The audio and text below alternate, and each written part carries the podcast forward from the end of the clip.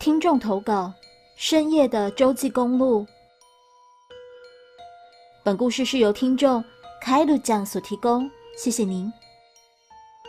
先说明一下，小妹我本身没有特殊体质，也不知自己八字几两，同时也没有任何特定信仰，对于宗教这一方面也不是很上心，但自己也保持着宁可信其有的立场来面对一切。几年前，本人在美国中西部一带上班时，因为工作需求。偶尔会需要跨州开长途距离的车。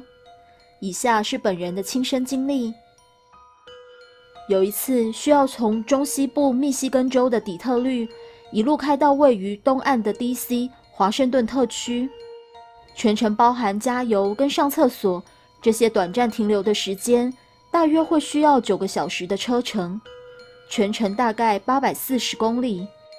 给个距离到底有多远的概念的话。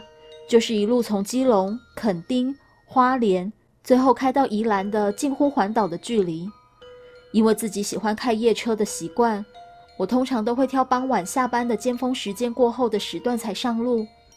事情发生在初冬的某个周五深夜，在大概剩下一个小时的车程距离时，我照平常的路线，从收费高速公路转入一片黑压压的洲际公路。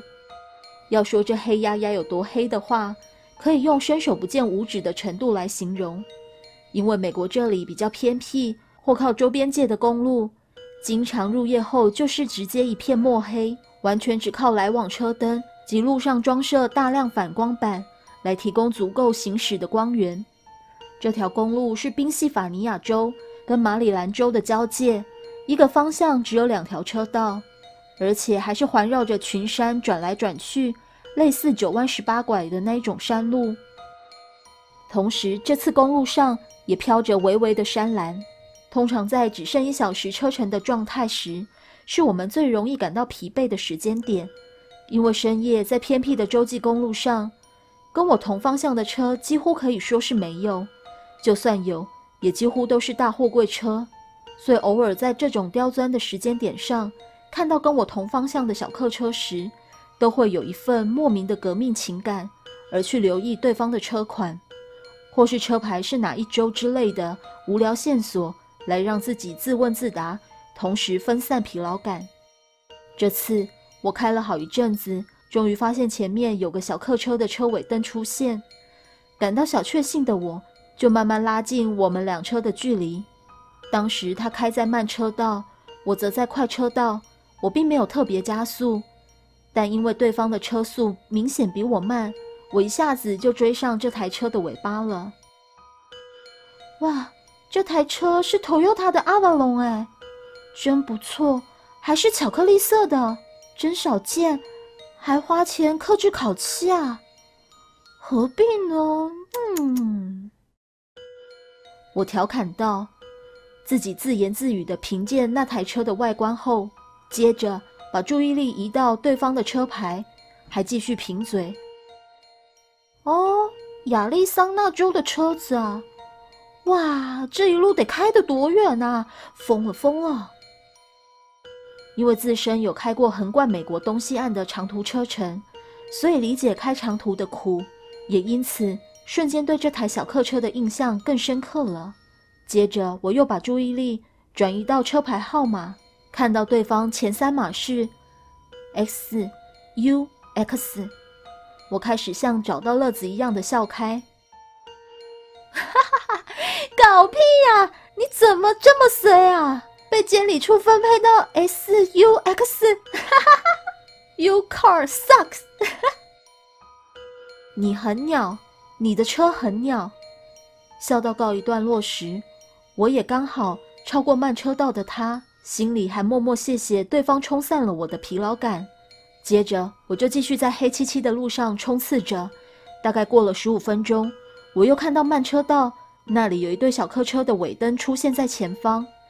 当时我还自己嘀咕了一句：“哦，今天同伴比往常多哎。”同时也准备再一次观察对方的车子。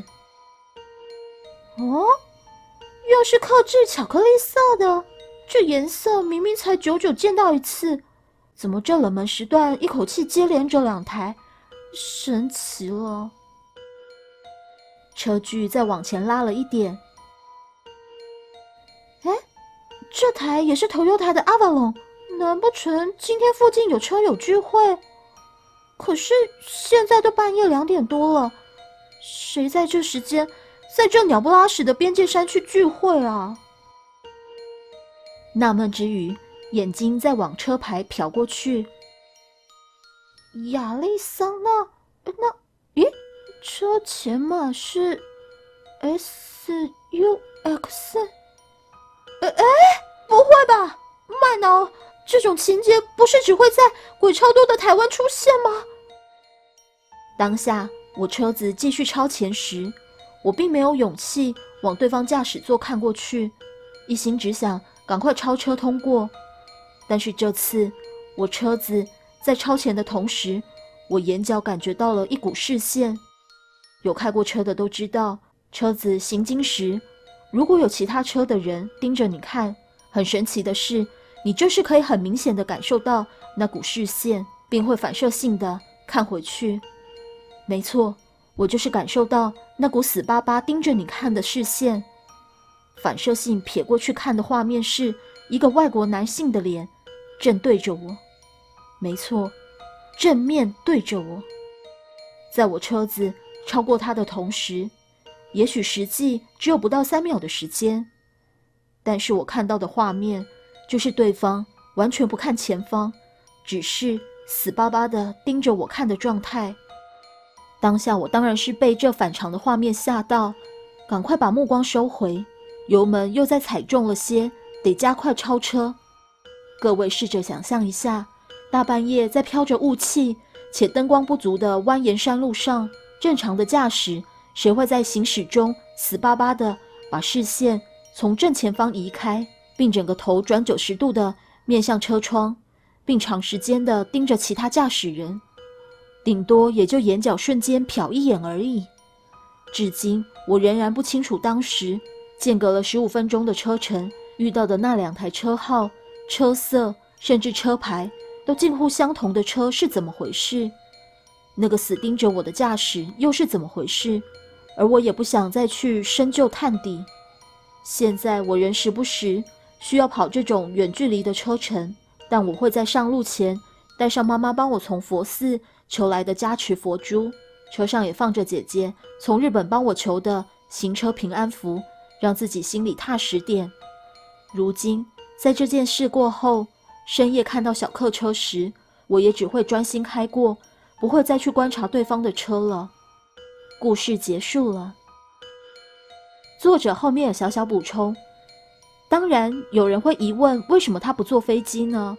坐飞机跑长途确实是个选项，但作者每次坐飞机都会晕机，而且会持续好久都不消散，所以相当排斥这个旅行方式。所以能开车到达的距离，他都会尽量避免坐飞机。二，美国最常见的监理处随机分配的车牌号码形式呢，是七位数，前面三码为字母，后四码为数字，大概有点像 X Y Z 一二三四这样子。但也允许人呢可以自己登记注册自己的克制车牌号码。故事说完了。